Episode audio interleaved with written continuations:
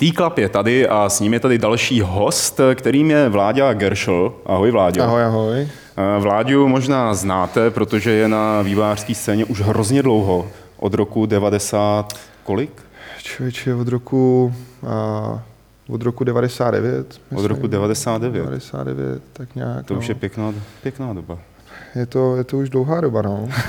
Já, když jsem se díval eh, na tvůj životopis, tak eh, jsem zjistil, že ty si vlastně projel v podstatě celou Českou republiku při vytváření různých her, který si dělal pro Rick Ingrass, potom pro Cauldron samozřejmě, tak tím pádem pro Activision. A nyní máš vlastní studio Fantu Robots, tak, tak. kde vyrábíš Future Factory. Tak. Tak se na ní podíváme. Je to tak.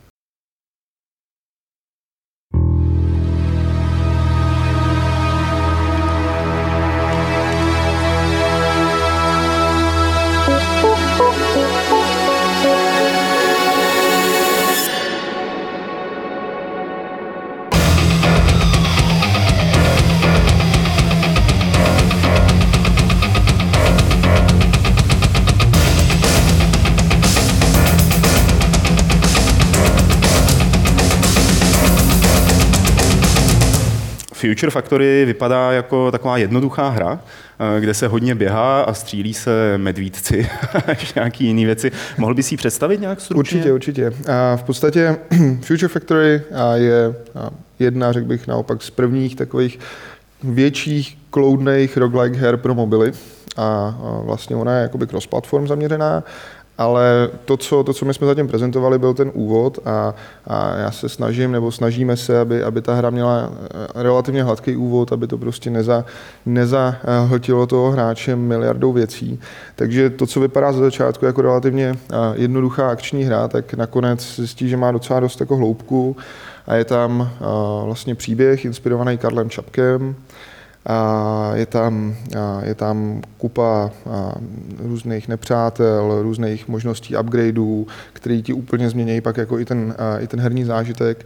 Takže ta hra v důsledku by měla mít, mít ideálně, počítáme přes 10, přes 10 hodin herního času. To je hodně. Připravujete to pro několik platform, budete to mít pro počítače, tablety. No, tady jsem to před chvílí viděl na Windows Phoneu, takže tak, to bude tak. jako i na těch, těch přenosných věcech. Ale eh, pokaždý, když jsem viděl Future Factory v chodu, ať už to bylo na nějakých festivalech nebo eh, v nějakých trailerech nebo ukázkách, tak to na mě působilo hrozně optimisticky a tak jako pozitivně, co se týče barevnosti. A ty jsi mi před chvílí říkal, že ten příběh, který tam budete mít, takže se až tak optimistický nebude. Není no, my jako říkám, vycházíme z Čapka z jeho RUR a vlastně ten příběh, a nechci tady spoilerovat, protože ten příběh je věc, která by měla táhnout hráče tou hrou a, a motivovat ho jako jedna z věcí hrát dál, ale ten příběh je v podstatě, mm, říkám, inspirovaný RUR a, a jakoby nějakým utopistickým zlatým věkem lidstva a bez práce a, a jenom s, s zábavou a s kulturou. Což sami dobře víme, že, že, tak, že tak jde. Že jo? No já bych tomu jenom dodal, když jsem Vláďu naposledy viděl v Třeboni, tak eh, byl společensky veselý a když jsme se viděli dneska, tak eh, je společensky unavený, protože jsi měl rozlučku ze svobodou. No, no, prosím tě, je to... Myslím, ta vývojářská práce je jako jedna velká party. Je jo? to velká party, no. Je to v podstatě, když si zvykneš na to, že nespíš, tak je to vlastně jedna velká party, ne? Uh, ne, hele, jako takhle, já mm, mám vlastně v týmu a, a, a i jakoby s lidma, s kterými spolupracuju, s kterými se kamarádím v tom biznise, tak já jako musím říct, že já si to užívám hrozně z toho kamarádského jako rozměru. Takže pro mě samozřejmě, kdyby se jakoby od, odstřihla ta část těch párty a toho, že se zajdeme na pivo a pokecáme nezávazně o tom, jak to jde tamhle prostě v Bohemce nebo tamhle prostě v, v Mingle Games nebo kdekoliv, tak, tak eh, by to pro mě ztratilo dost kouzla. A takže vypadá to tak, že je to jedna velká party, ale jako ve skutečnosti docela makáme. No. No, to, je, to, je to jako, jenom se snažíme, aby to tak nevypadalo moc, ale, ale je to docela, je to docela dřina. No. Pojďme se zpátky podívat na ten příběh, o kterém jsi mluvil. I když Jasný. vím, že ho nechceš moc prozrazovat, tak Čapko RUR je dost depresivní záležitost. Je to kritika tehdejší společnosti, tehdejší mm. politiky, mm-hmm. toho, co by se mohlo stát, co by se nemohlo stát. Myslíš, nebo jako snažíte se to samý aplikovat ve vaší hře? To znamená udělat ji třeba trošku dospělejší, co se týče jo. těch významů, kterými bude nabitá? Já vlastně, jak jakoby říkal Karma kdysi, kdysi, že jako ve hře, v akční hře je stejně důležitá story jako v pornu, tak já si myslím, že to jako není pravda. A že i právě v té akční hře ti ten příběh může dát takovou jinou rovinu. A já musím říct, že vlastně tohle byla jedna z věcí, co když jsem dělal třeba pro Activision, nebo když jsem dělal vlastně mezi Caldronem a Activisionem, a tak mě to jako dost dlouhou dobu už rozčilovalo, že vlastně ty velký vydavatelé tím, že ty hry se snaží už přizpůsobit masám, tak jakoby všechno musí být pochopitelný pro všechny, příběh musí být jednoduchý, hratelnost nesmí být moc jako moc, moc ne, nesmí být, mít moc velkou výzvu v sobě obsaženou, protože prostě to musí každý uhrát, i kdyby to bylo jako nejprůměrnější a teďka nechci říct jako američan, jo, ale, ale tam jsme to tak jako považovali, že vlastně to musí uhrát i ten jako průměrný americký zákazník, co si to koupí někde ve Walmartu a prostě ani neví, co to vlastně koupil a, a prostě musí to uhrát. Hmm. A já si myslím, že o tomhle hry nejsou a tím, že už ty hry jako dělám, dělám pár let, tak prostě mě v těch hrách teďka strašně chyběla právě ta výzva, ta hloubka. A to je to, co se snažíme, uh, snažíme teďka dostat i na ty mobily. Protože teďka vidím, že na těch mobilech je jako spoustu hráčů a myslím si, že, že už spoustu z nás slační potom, aby jsme zase hráli nějakou hru, kde fakt jako desetkrát umřeš, ale ta hra tě furt baví a pak vlastně tě přinese ten, ten, ten jako zážitek z toho, jsi to překonal je tam nějaký příběh, který ti může i dát trošku, trošku něco, že si řekneš, aha, to je, to je zajímavý, zajímavý nápad, zajímavý pohled na, na, na věc. Takže prostě my se snažíme udělat takovou dospělejší hru, nebo neřekl bych možná dospělejší, ale spíš hru pro náročnějšího hráče. Pořád, ale když se podívám na Future Factory, tak to na mě působí jako hrozně jednoduchá hra. To, to se na mě nezlob. No v pohodě. že běhám tam a střílím medvídky a lítající čmeláky. Jo, já s tebou souhlasím, tohle je trošku, trošku možná uh, chyba naš, naší zatím prezentace, uh, jak, jak jsme to pojali, ale uh, těch jako druhů třeba nepřátel je tam fakt desítky a uvidíš sám za chvíli, že ta hra jako není jednoduchá a že, že začneš umírat jak o život. Jako, jo, mm-hmm. Já tady, ty si jo, přinesl nějaký skici no. těch Já jsem nepřátel. Skici.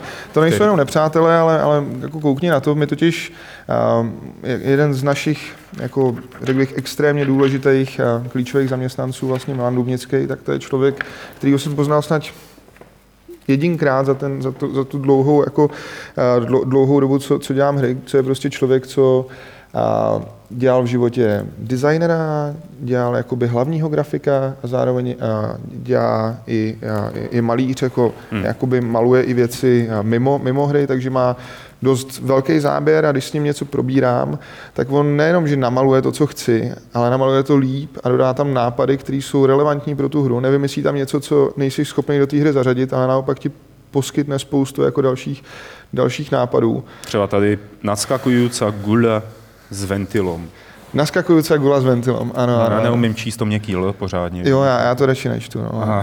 Ale eh, jo, jako tady vidíš třeba, no, ty, ty, ty animáci, jak jsou promyšlený, a oni vlastně každý animák ještě má, má tři, tři, tři vrstvy základní, pak nějakou elitní a bosáckou. Mm. A, a je, to, je, to, je, tam, je tam poměrně dost, dost takových věcí, které třeba, já nevím, když si zahraješ nějakou jinou roguelike hru, teďka v poslední době třeba já nevím, Binding of Isaac nebo, nebo něco takového, tak zjistíš, že ty animáce jsou z hlediska designu mají maj třeba zajímavý paterny, ale jsou jako dost jednoduchý. A my jsme šli hmm. tou cestou, že uh, jsou i promakaný z hlediska toho zážitku, co dělají, jak se transformují. Uh, takže to, co vypadá možná na první pohled jednoduše, tak zatím je nějakých teďka už 200 uh, člověko měsíců práce. Teda. Ty vyvíjíš tu hru na Slovensku. Jo. Přitom seš Hradce Králové, to si můžu tak, prozradit. Tak, no. To jsem vlastně říkal na začátku, že vládě oběhl celou republiku, teď dokonce do zahraničí přeběhl. Proč na Slovensku? Má to nějaký eh, to slovenský prostředí výhody třeba před tím eh, českým, kde bys to vyvíjel v Čechách? Hele, eh, v podstatě já jsem se na Slovensku dostal tak, že já jsem, já jsem dělal tady, já jsem dělal pro dánský studio jedno, pak jsem jakoby si řekl, že bych chtěl být někde v Čechách poblíž A mm, byla to doba, kdy spoustu studií kapalo, kdy prostě to bylo kolem té krize a vlastně se to transformovalo, ten herní biznis, z takového toho, té nafouklý bubliny, že můžeš udělat jako relativně sračku a prostě a prodá se to přes, přes nějakého distributora, který to protlačí reklamou, tak najednou všichni viděli, že to jako není cesta, hmm. kterou by ten biznis měl jít. A, a, a začalo bohužel kapat, jakoby, kapat kupa studií i v Čechách, což nechci říct, že by se tady dělali sračky, ale bohužel prostě třeba ty hry nebyly správně orientovaný, ne, hmm. nebyly správně targetovaný. A, a já jsem jako ještě relativně malý kluk měl jednu z nejoblíbenějších her, her Spellcross. Mm-hmm. Pamatuješ? Mm-hmm. U toho jsem strávil neuvěřitelně hodin a, a pro mě, já si pamatuju, když jsem jednou ještě s kamarádem, to jsme hráli jako, ne, ne jako multiplayer, ale že vždycky jeden hrál, druhý na něj čuměl, tak když jsme si prostě říkali, to já bych to chtěl dělat někdy jako, jako dvojku spellcross nebo tak a, a já jsem takový, že se snažím fakt si plnit sny. A, a takže jsem šel na Slovensko do Kaldronu právě proto, že to bylo jako moje srdcovka a, a doufal jsem, že třeba i se mě povede jako dělat na dalším spellcrossu což se mě částečně splnilo, když jsme jako připravovali pro eh, nějaký, nějaký další jako publishery, nějakou ukázku hry, tak to bylo, to se jmenovalo Shadowstorm a bylo to vlastně něco, co bylo postavené příběhově hodně na, na Spellcrossu. Ale bohužel to bylo v době, kdy ty, ty publisheři jakoby hmm. neinvestovali moc do, do nějakých větších projektů. Ale uh, jo, když už jsem jako byl na tom Slovensku, čtyři roky jsem tam dělal hlavního designéra v Kaldroně, tak jsem uh, tam zase si vytvořil kupu kontaktů, poznal jsem kupu kvalitních lidí a jako věděl jsem, že některý z nich pro to moje studio, který bych chtěl vytvořit, budou naprosto zásadní. Mm-hmm. Já můžu asi už teďka říct, že my plánujeme, pokud všechno klapne, jako do konce roku se přestěhovat do Prahy. Aha. No. Ale zároveň to Slovensko pro nás bylo jako perfektní podhoubí, a teďka věřím že v té Praze možná těch příležitostí ještě trochu víc a, a i třeba z hlediska hledání nějakých dalších investičních možností, to je, to je pro nás zajímavý a na druhou stranu zase já jako se taky rád vrátím do Čech, že jo. Takže ty jsi vlastně prošel eh, tou zkušeností jakoby od malého kluka, který chce dělat hry, dostane se do studia, studio patří nějakému zahraničnímu, spolupracuje s zahraničním vydavatelem a pak si tam odsaď zase vyskočil s padákem a řekl si, budu nezávislý. Jo, no. Jaký zkušenosti jsi odnesl z toho, třeba z té práce s tím publisherem, kromě těch, o kterých jsi už mluvil, a vrátil jsi se k nějaký takový uh, spolupráci? Hele, já rozhodně jako nejsem člověk, co by uh, jako plival teďka na všechny jako ty velký publishery a říkal, jak dělali všechno blbě, že dělali jako kupu věcí taky dobře. A, a jak jsem ti říkal, ten jako lidský rozměr pro mě byl hmm. i, i tam. Já třeba jako do teďka s, Brad, s Bradem Santosem třeba, což je, což je kluk, co, co dělal třeba design k, k posledním Call of Duty, a, nebo, nebo prostě i s pár dalšíma lidma, jak se furt jako jsme v kontaktu, kdykoliv se můžeme vidět, tak se vidíme. Takže ten, ten lidský rozměr profíci tam jsou a, a jako neříkám, že bych se, eh, že bych se principiálně jako někdy tomu bránil z nějakých vlastních, jako, hm, že bych nikdy už nechtěl do toho vstoupit, ale popravdě věřím, že jako eh, fanturovoc výjdou a že, že už nebudu eh, mít příležitost někam jinam vstupovat, protože se budu věnovat tomu. No. Takže... Založit si vlastní studio a začít dělat nezávislou hru vlastně, tak to je hodně o penězích. Že jo? A vy to už vyvíjíte poměrně dlouho a ještě to budete dlouho vyvíjet. Do příštího roku si říkal, že to chcete Když, když teďka všechno klapne, jo, a to je teďka otázka nejbližších asi tak čtyřech dnů, tak bychom měli dostat nějaký, uh, nějaký, nějaký fond od Microsoftu. Výborně. A vlastně za tři měsíce přibližně by měl být uh, nějaký fast launch, nebo mm-hmm. uh, ty, oni tomu říkají fast launch, Steam tomu říká early access, ale mm-hmm. prostě jako za tři měsíce bychom chtěli vydat takovou, takovou jakoby soudržnou základní část hry, což nemyslím tak, že bychom vydali nějaký, jako, nějakou, nějaký ořezaný zmetek, ale prostě chceme vydat to, to gro, to zábavný gro, prostě na který potom budeme nasazovat ty další věci, další content a tak. Takže během dalších asi tří měsíců bychom měli mít verzi, která bude jakoby z našeho pohledu, z pohledu feature a contentu bude jakoby hodně bohatá už na tom Windows Phone, takže za půl roku od teď. A potom je ten plán takový, že se budeme postupně rozšiřovat na další produkty z té Microsoftí jakoby mm-hmm. rodiny. Takže vlastně na tablety, my tady máme verzi už teď, ji můžu dát zahrát jako na, na touchový počítače, na velký počítače, na, na, na Xbox. Eh, dobře, a moje otázka právě byla eh, k tomu, jakoby, jak takový nezávislý studio zafinancovat, protože třeba spousta lidí by chtěla něco podobného zkusit. zkusit. Řekněme, že mají nějaké zkušenosti, eh, jako kde se na ty prachy a, a nemají úspory, takže kde se na ty prachy. No. Jak, to, jak to třeba fungovalo u vás, jestli o tom můžeš mluvit nějak detailně, jestli ne, samozřejmě. Jo, jo. Tak... Já jakoby jediný, co nemůžu, nebo ne, nerad bych zmiňoval přímo jméno investora, hmm. ale vlastně u nás to fungovalo tak, že a jako, jako první, co by si asi všichni měli dát za otázku, jestli chtějí dělat tu hru jako proto, že si chtějí udělat hru, nebo jestli se tím chtějí živit a chtějí na tom vystavit nějakou firmu. To nemyslím tak, že my bychom dělali tu hru jakoby, jako nějaký, nějaký stroj na peníze, tak, tak k tomu nepřistupuju. Samozřejmě pro mě je to srdcovka a věřím, že ta hra bude perfektní. Ale jakoby ta hra, jak už jsem říkal předtím, musí být správně targetovaná, a když se ti tohle všechno povede, když si uděláš výzkum trhu, zjistíš, jaký jsou, a řekněme, a řekneš si, kde je vlastně problém na, na tom trhu, co těm lidem chybí, a, a, a uděláš kolem toho nějaký rozumný výzkum a, a vlastně postavíš tu hru tak, a, aby vyplnila to hluchý místo, tak se ale může stát, že za rok nebo za dva, kdy dokončuješ svoji hru, může. tak už ti tam naskáčou desítky podobných titulů. To se samozřejmě může stát a stává se to, ale jenom, jenom jsem tím chtěl říct, že jako když k tomu uděláš takovouhle celou přípravu, tak máš jako pak daleko větší šanci, že oslovíš nějakého investora, hmm. který opravdu ti na to ty prachy dá, protože uvidí, že to není jenom nějaký klukovský projekt, že si chtějí kluci udělat hru, ale že je to prostě přístup k tomu už jako k normálnímu prostě biznisu. Mm-hmm. A, a, a to si myslím, že je hrozně důležitý a to spoustu lidí podceňuje. Prostě neděláme hru pro nás, ale děláme hru pro nějaký publikum, což tu hru nějak nesnižuje a naopak nám to říká, jak bychom tu hru měli dělat, co bychom, jakoby, jak bychom k ní měli přistupovat a, a a jakoby kam bychom i tu hru měli, kam s ní směřovat. No. A já fakt věřím tomu, že prostě třeba ta Future Factory, tak to je hra, která je s daleko větší výzvou, jak jsem říkal, pro mobily a na těch mobilech prostě takovéhle hry nejsou. Tam si jako hmm. jako můžeš zahrát 50 tisíc různých kopií nějakého Spoj 3 a prostě takových věcí, ale když si chceš zahrát něco fakt jako s nějakou trošku dospělejší hratelností, tak tam ne, nic nemáš v podstatě, nebo hmm. hrozně málo věcí.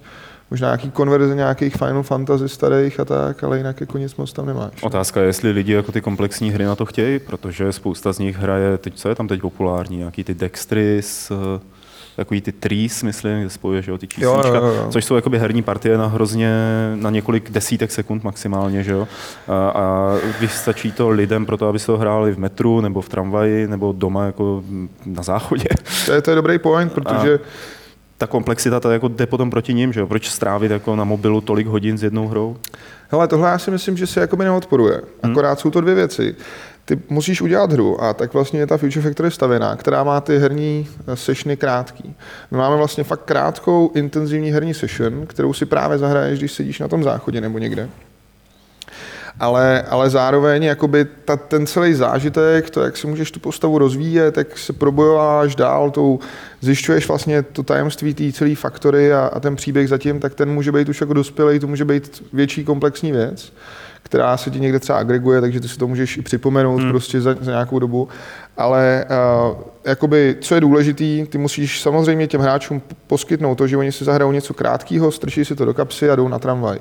Ale, ale zároveň si myslím, že ta hra může být jakoby komplexní. Jak se stavíš k tomu trendu free to play, nebo jako nakupte za peníze v naší hře něco, co bude virtuální? Je, protože je to, je to hrozně ožehavý. Je to Jak ožehavý, mezi no. hráčema, tak eh, u vývojářů, kteří toho často zneužívají, nebo hmm. To, to neumí používat, takže jim vypadávají zmetci. Ale tohle to je samozřejmě těžký. No. Já, já, jakoby, uh, já si osobně myslím, že free to play je budoucnost. Že to jako má smysl. Hmm. Ale uh, a my vlastně Future Factory děláme taky jako free to play. Popravdě, jako kdyby, kdyby byl svět ideální a nikdo by ti jakoby nic nekrad, žádný hry a tak, tak by možná jako s free to play ani řešit moc nemusel. Ale, ale prostě když se koukneš třeba, když kluci uh, z Madfingeru udělali prostě jejich první uh, Dead Trigger na, na, na Android a říkali mě, že jako 99% lidí jim to ukradlo. A ta hra stála 99 centů. Hmm. Tak jako potom v podstatě je potřeba fakt asi hledat nějaký jiný systém, jak uh, si tu práci zaplatit, protože jakoby my děláme ty hry protože chceme dělat hry. Není to pro nás jakoby business. Já neznám nikoho, kdo by jako dělal hry jenom protože by na tom chtěl vytřískávat prachy. Ale zároveň na tom potřebuješ vydělat, aby se jako dál mohl dělat to, co tě baví a to, co jako chceš přinášet. A my třeba k tomu našemu free-to-play modelu přistupujeme tak, že ty jakoby nemusíš dát do toho ani korunu. Ale, ale ty vylepšení, to, co si tam vlastně kupuješ, ti jakoby tu hru měnějí trošku, najdeš tam zase další jakoby roviny zábavnosti a věříme, že ty, že ty lidi, a ta hra tak chytne, že, že do toho investují a investují do toho i proto, že prostě si budou uvědomovat, že vlastně i jakoby to je ohodnocení nějaký naší práce a, a toho, že jim ta hra poskytla jakoby x hodin třeba zábavy. Hmm. Takže já, já to vnímám tak, že uh, já třeba, i když hraju free-to-play hru, když mě prostě chytne, tak já rád zaplatím prostě proto, abych těm klukům prostě uh, se trochu aspoň odděčil za to, že mě poskytli prostě dobrou zábavu. A když si vezmeš, tak když si půjčíš uh, film ve videu půjčovně, tak ti taky stojí, já nevím, Kilčo. Já mám video půjčovnu cestou z práce a tam jsou do dvou do rána otevřený, jak si tam vždycky eh, vezmu film nějaký, jo. jo.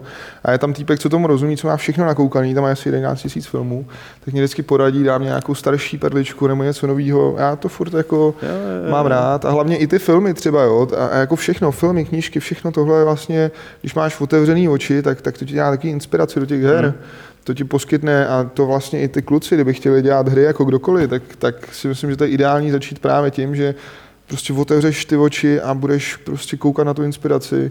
A prostě z každého filmu já si třeba zapisuju, si dělám poznámky, jo, přítelkyně to má samozřejmě moc ráda, když si vždycky rozsvítím u toho, ale tak už se pomalu blížíme ke konci našeho rozhovoru, ale řekni ještě, jak se díváš na taky momentálně velmi trendy věc, jako je, já nevím, crowdfunding nebo zapojování lidí do eh, toho vývojového procesu? No hele, to, to je samozřejmě to složitý. Já bych jako hrozně chtěl, pokud kdokoliv třeba i tady z lidí, co to, co to uslyší, pokud se k nám dostane nějak blíž, třeba na náš Facebook, což je vlastně Facebook lomeno Fantu Robots, máme tuším, nebo Future Factory teďka, nevím, člověče. Facebook, Facebook lomeno Fantu Robots máme. Ale samozřejmě máme i fanturobots.com, a když se koukne na cokoliv, když nám dá dotaz, my jsme za tu dobu, co, co, co dělám hry, tak jako já fakt, pro mě ten rozměr je tam ještě jeden a to je i trošku jakoby i malinko třeba edukovat a, a, a ty lidi jakoby být fakt transparentní, takže já jim rád cokoliv zodpovím. A pokud budou mít jakoukoliv věcnou, věcný komentář k té hře, tak to rád zohledním, což ale neznamená, že bych tam všechno jako samozřejmě napchal, protože to by pak z toho byl guláš. A, a jakoby přece jenom dělání her jako není demokracie v tomhle. Je to trošku takový osvícený jakoby panování, jo, že přece jenom ty to musíš mít v hlavě a jako mít tu vizi, že kam to chceš dotáhnout. Ale to neznamená, že bys neměl poslouchat a já hrozně rád poslouchám komentáře lidí a beru si z toho tu inspiraci. To znamená pro mě jakýkoliv komentáře, maily, prostě i dotazy, ať už se budou týkat samotné hry, nebo se budou týkat třeba toho, že by někdo chtěl se na tom nějak podílet, na tom vývoji, nebo i, že si chce dělat vlastní vývoj a chtěl by se na něco zeptat. Já budu hrozně rád, když se prostě ozve. A, takže ať se koukne na naše stránky, tam najde mail přímo na mě, buď to, nebo, nebo, nebo nějaký firmní napíše a, a zapojí se do toho.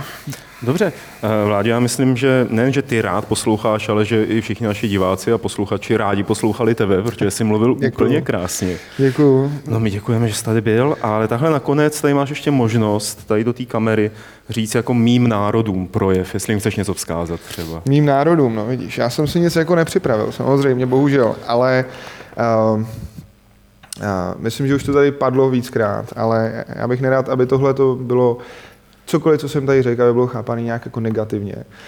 Dělání her je prostě, je to, je to úžasná věc, kterou kdy, kdokoliv, kdokoliv jste to chtěl zkusit, tak to zkuste, protože si tím splníte svůj sen, budete dělat na něčem, co jste chtěli vždycky dělat. A plnit si svůj sen je podle mě to nejkrásnější, co člověk může dělat. Já jsem se třeba teďka nedávno zbudil a byla sobota a říkal jsem si, ty vole, už jenom neděle a jdu do práce. Jo. Což, je jako, což je jako stav, a byl jsem z toho nadšený, jo, že už jenom neděle a teďka půjdu do práce. Což je stav, který málo kdo má. Takže pokud chcete mít takovýhle stav, tak se do toho puste.